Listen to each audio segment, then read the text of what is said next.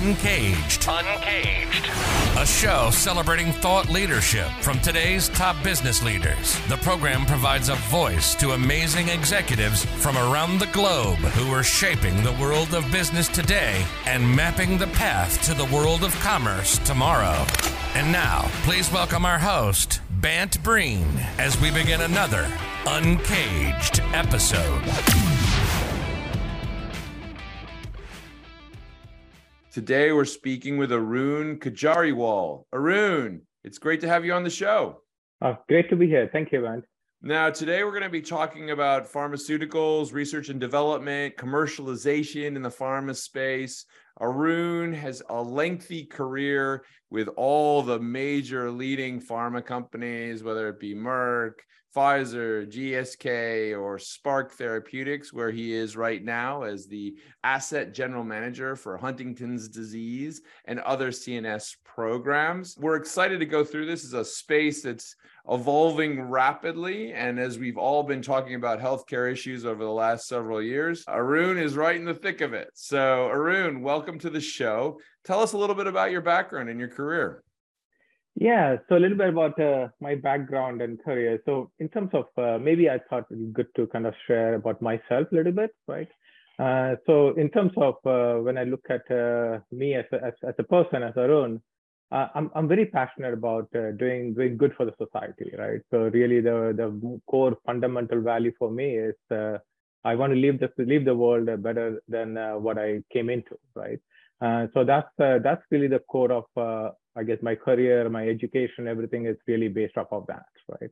Uh, and that also that that means two things. One is uh, just in terms of the the place itself, and the second is in terms of the people. And I I'm truly believer in this multiplier leadership, uh, mm-hmm. where uh, as a person, uh, I my my my I guess goal or responsibility is also to build new leaders uh, as we go along, right? So that's that's a little bit about myself and what my core values really are. Uh, but in terms of the career, uh, uh of course, uh, from education perspective, I have a bachelor's and a master's in chemical engineering, and then uh, I have an MBA as well, right? so most of my career has, like you like you mentioned, Bant, have been in the pharmaceutical industry, right? Yeah.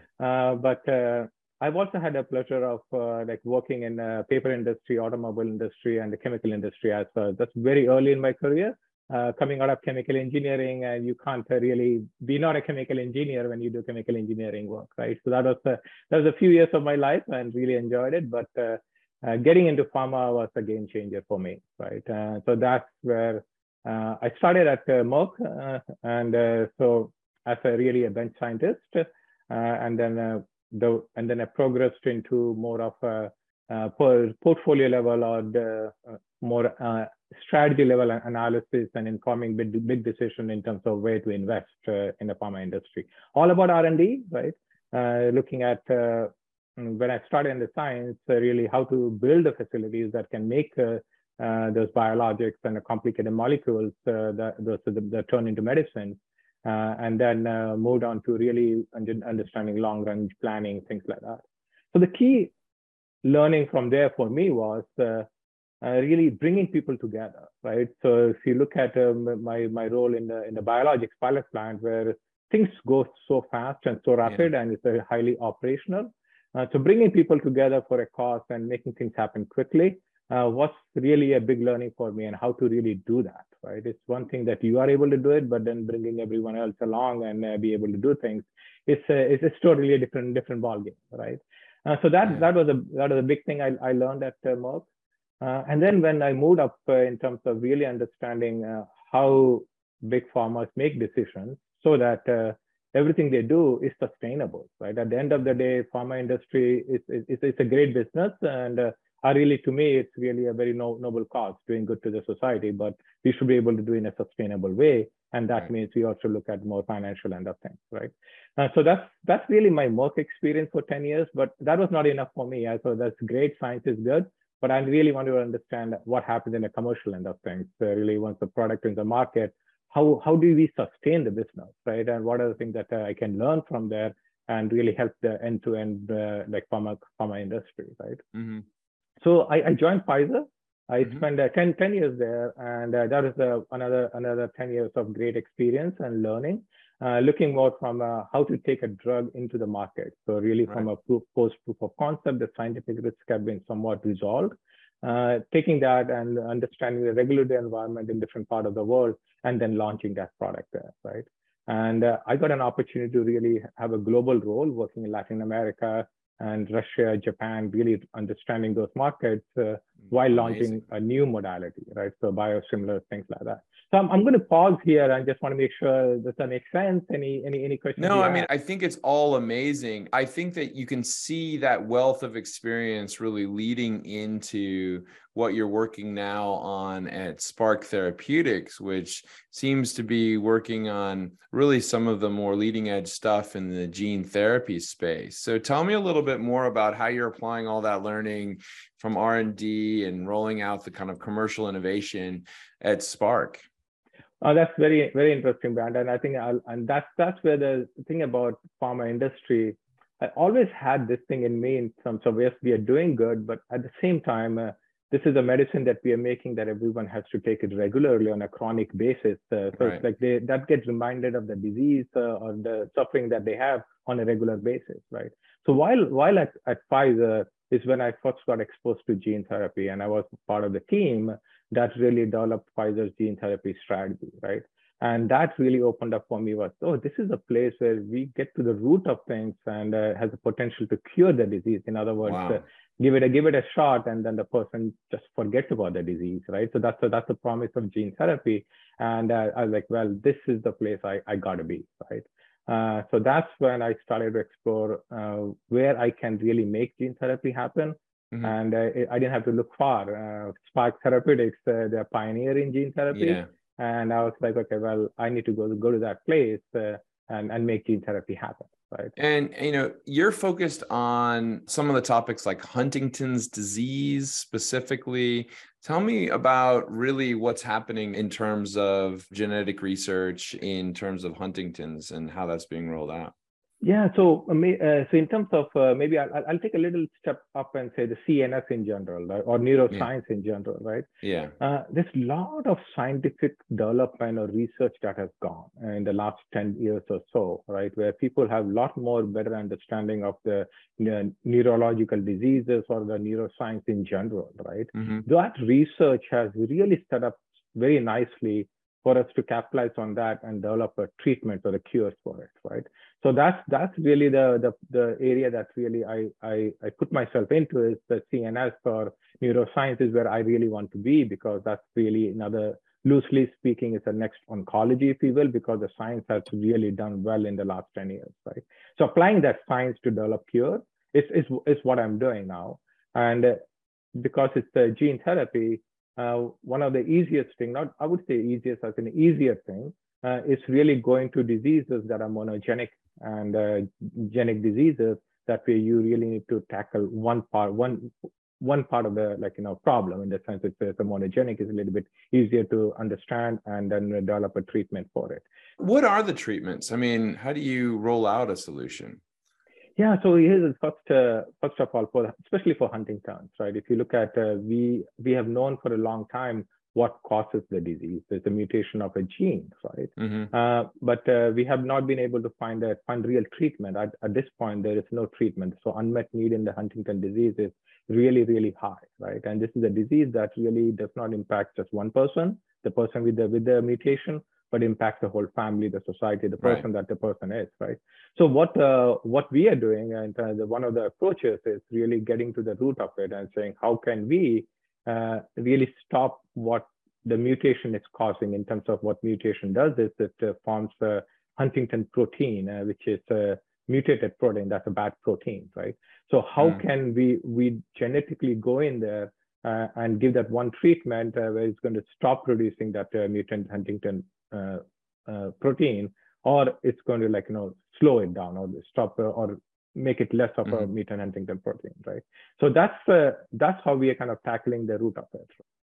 But I mean, Arun, let me kind of, I guess, state my ignorance here. I mean, what does this net out to be? I mean, is this a procedure? Is this a pill? I mean, yeah, how yeah, does okay. this get rolled out? Yeah, so it's a it's it's actually a, a, treatment where we have to get to the target region that's within the brain, and because uh, putamen and cortex are the two target regions in the brain, which are the most affected part of the I guess brain for Huntington disease, right? So mm. what we do is in order to uh, give the treatment, we got to get to those target regions, right? And currently, what we do is we have to do a surgery, which is neurosurgery, ah. getting directly into the brain, right? And inject the therapy, which is a bio biologic therapy, oh, inject that into into that part of the brain, right? And it's, it's a, so it's a, the promise is a one-time injection, and uh, that really the cells continue to like kind of uh, uh, be there forever, so to speak, uh, and uh, tackle the disease. You know, Arun, I've thought a lot about this, which is that you know there was so much focus over the last three years, certainly on the virus, on COVID, that I've just been curious on how that impacted r&d and innovation and really some of the other areas that are so critical in the broader pharma and medical space. And i noticed that you stepped into your current role right at the beginning of COVID. Tell me a little bit about that experience and really how that maybe presented some challenges and maybe opportunities.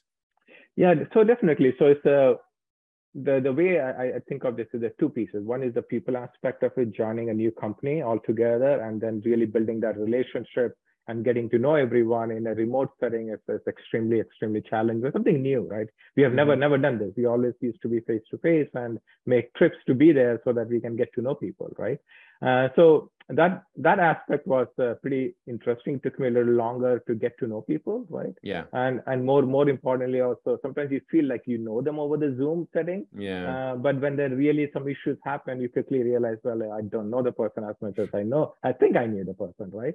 Uh, so so that's a, that's that's a that's a learning learning by itself, right?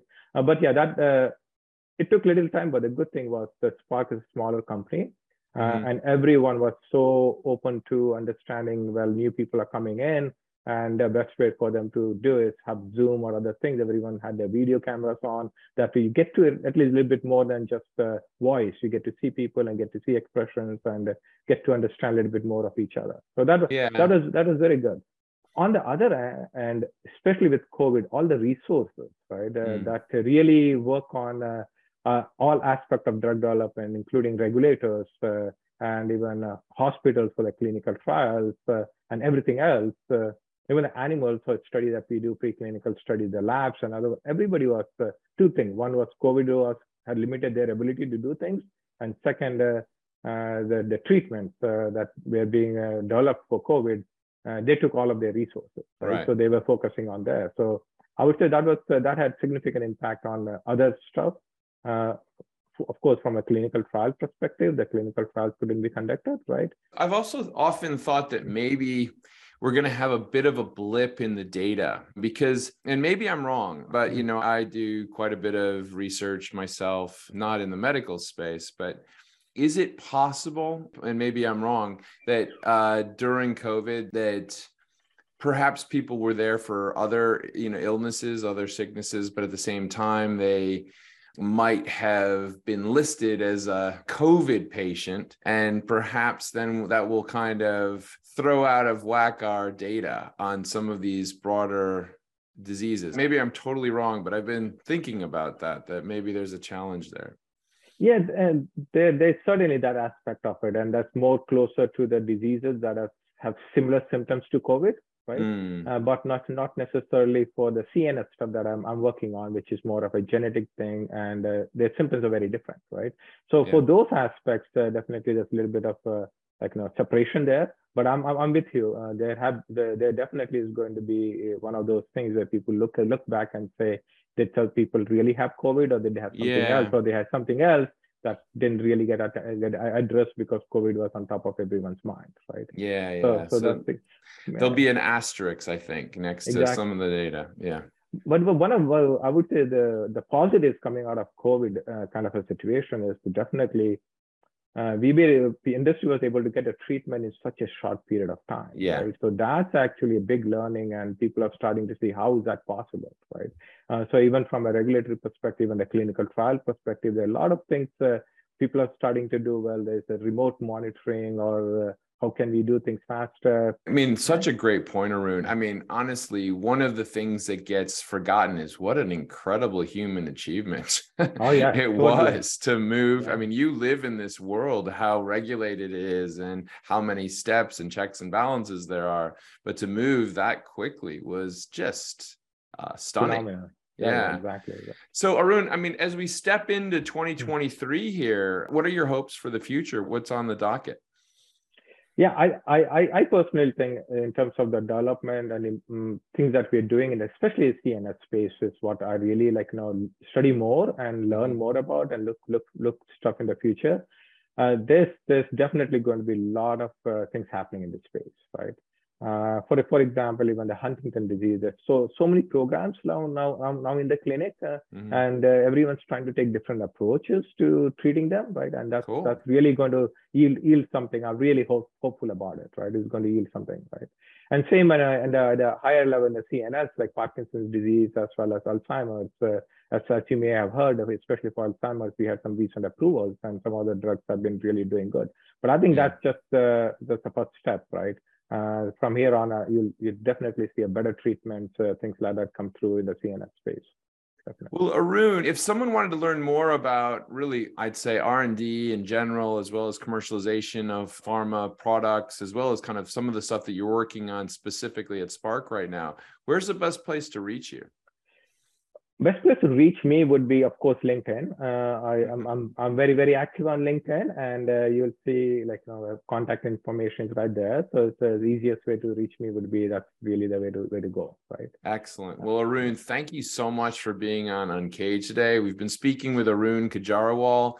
He is the asset general manager for Huntington's disease and other CNS programs at Spark Therapeutics. He has a long history in the pharma space, working for GSK, Pfizer, Merck, and really looking at all aspects of research and development, bringing drugs to market, commercializing them, and really thinking about all the issues around that and evolving that model. And what an interesting moment to be working in that space as we take the learnings from what happened through COVID and apply it into other areas. And certainly working in gene therapy and genetics is what is really a bleeding edge space. Arun, thank you so much for being on Uncaged Day, and we look forward to having you back.